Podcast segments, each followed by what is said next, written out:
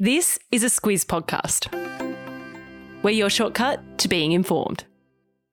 This week, our podcast is brought to you by Hubbl, Spelt H U B B L, it fuses streaming and free to air TV into a single experience, which means you don't have to go in and out of apps to discover content you'll love. Hubbl, it's TV and streaming made easy. Good morning, I'm Alice Dempster. And I'm Claire Kimball. It's Thursday, the 30th of March. In your squiz today, inflation's on the way down, a new corruption commissioner, Russian athletes get the green light, and a power suit come back. This is your squiz today. Australia's inflation rate is on the way down, Claire. That's according to data from the Bureau of Stats that was released yesterday. It shows the monthly consumer price index, which tracks movements in the price of goods and services, fell to a six month low in February of 6.8%. Yeah, and that's down from 7.4% in January and 8.4% in December, which is when government officials think that inflation peaked. This February figure is lower than economists were expecting, so it was a bit of good news yesterday, and it's a good sign that the Reserve Bank's interest rate rises are doing what they're meant to do, which is to bring Australia's inflation rate down towards the target rate of 2 to 3 3%. There's still a fair way to go before mm. it gets to mm. that. But its main aim is to keep the cost of living in check, uh, also to make sure that we can continue to improve our standard of living. Uh, Treasurer Jim Chalmers says there's a lot more work to be done, but yesterday he said the data is more evidence that inflation is moderating in our economy, but it remains unacceptably high. And there's also questions about whether another interest rate rise will be set by the Reserve Bank Board after it meets next Tuesday, Claire. Some economists say that the slowing inflation rate might prompt a pause, but others think the RBA will err on the side of caution and order an 11th consecutive rise to keep that downward pressure on inflation. We don't have a crystal ball, Alice, but all will be revealed next week. And another issue that keeps popping up is that employment is high, which is a good thing. We like having people in work, but there's concerns that wages aren't rising enough to keep up with that inflation rate. That's something that Workplace Minister Tony Burke is looking at. He hinted yesterday that there could be government support for another increase to the minimum wage for about 180,000 of Australia's lowest paid workers. That will be costly, but it's also tied to a big discussion about productivity. Yeah, that's a nice segue into what Treasurer Jim Chalmers is talking about today, Claire. He's talking about the productivity rate, which is the rate that goods and services are produced at. Reports say our annual productivity growth over the past decade was at 1.1%, and that's the slowest it's been in 60 years.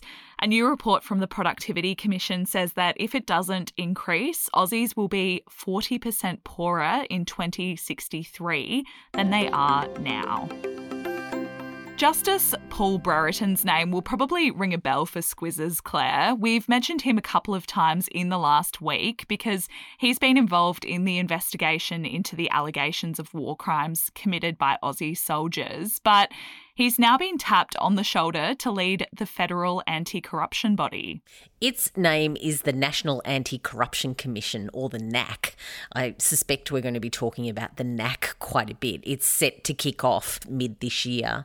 It's the new body that will investigate and report on serious and systemic corruption in the Commonwealth public sector.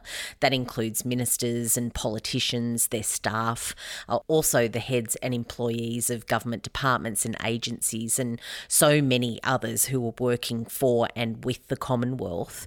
The critics say that the NAC doesn't have enough powers uh, and that its remit is unclear, but just a timely reminder that despite all the criticism, the coalition got over its concerns and supported its setup. And yesterday, Attorney General Mark Dreyfus said that Brereton was the right guy for the job because he can lead really difficult investigations, Claire, and he's certainly got a track record of that. There's been a new survey released about Australians' attitudes towards violence against women, Claire, and it's shown that there's widespread misunderstanding of the issue. And that has experts concerned. They say that they're extremely troubled by the survey's results. This study came from Australia's National Research Organisation for Women's Safety. It's a really big one. It's about 19,000 people who have responded to it, and it's rejected broadly uh, attitudes that condone violence, but there's one in three who believe that women make up sexual assault accusations as a way of getting back at men. Uh, also, 25% say they might make up accusations because they regretted a consensual sexual encounter. Uh, and the survey has also showed that there's not a lot of improvement when it comes to attitudes towards domestic violence uh, since the last survey was taken in 2017. Uh, about 41% of respondents incorrectly believe that women and men are equal perpetrators. Yeah, it also says that more than a third of respondents believe that women make up or exaggerate domestic violence claims while they're in custody battles. Researchers have called on Aussies to challenge deep seated attitudes about women who report that they've experienced violence. And if anyone needs help, I'll include a link to the Government Support Services website in the episode notes today.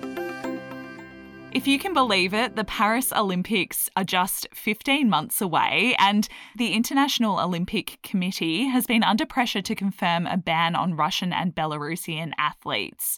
But yesterday, the sporting body indicated that steps are being taken in another direction. It's released some new guidelines that could see those athletes compete under a neutral flag.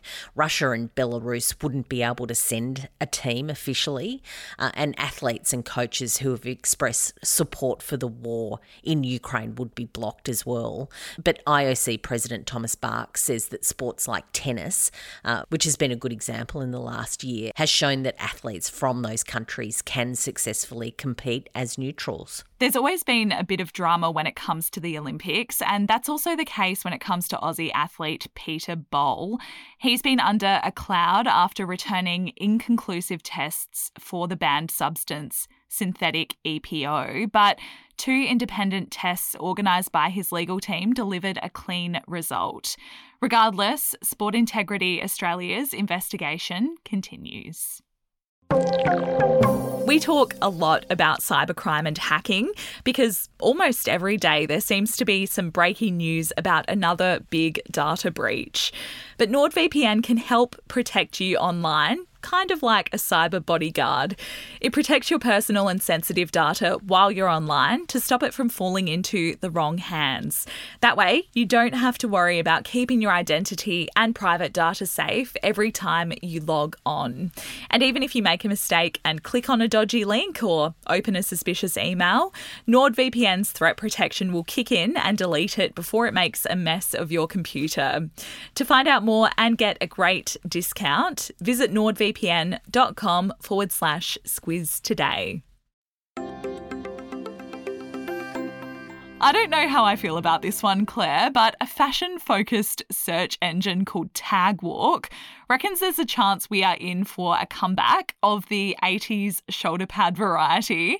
Tagwalk says there's been a 50% rise in bold shoulders, as they're called, at recent catwalk shows. Yeah, that's compared to last year's shows. Bold shoulders are in, and the trend goes across both women's and men's collections. The designer Thom Browne's shoulders apparently grew by 20%. And when I first read that, I was a bit concerned for Thom, but apparently it has to do with his jackets. So it's not as alarming as it might have been. Uh, academics say that the trend actually represents a way for women to be both feminist and feminine. Uh, and the trend watchers say that it's actually a reaction to the recent naked fashion trend.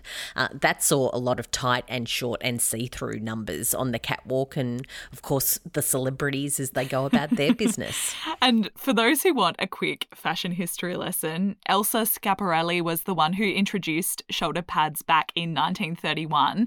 And and they were actually linked to the idea of female authority figures in World War II. And settle in, Claire, because designers say it's a look that we could have around for a while. oh, goody.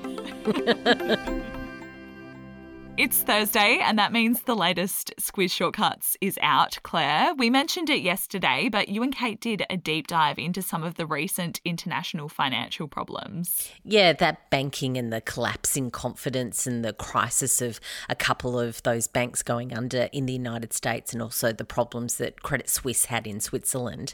Uh, we also talk probably as much, if not more, about what it means for Australian banks and Australian banking customers, which is pretty much all of us. So, yeah, a good one to do. Have a listen to that one. Excellent. You can get that in your Squiz Today podcast feed. And that wraps us up. Thank you for listening today. We'll be back with you again tomorrow.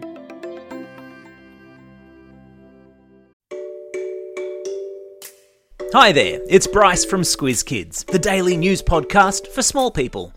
March is Women's History Month, and we're celebrating over on our socials. Every weekday this month, we're throwing the spotlight on a different iconic woman from Australia's rich history. Follow us on Instagram via the handle at SquizKids to learn the backstories of some incredible Aussie women, and together, honour their legacies.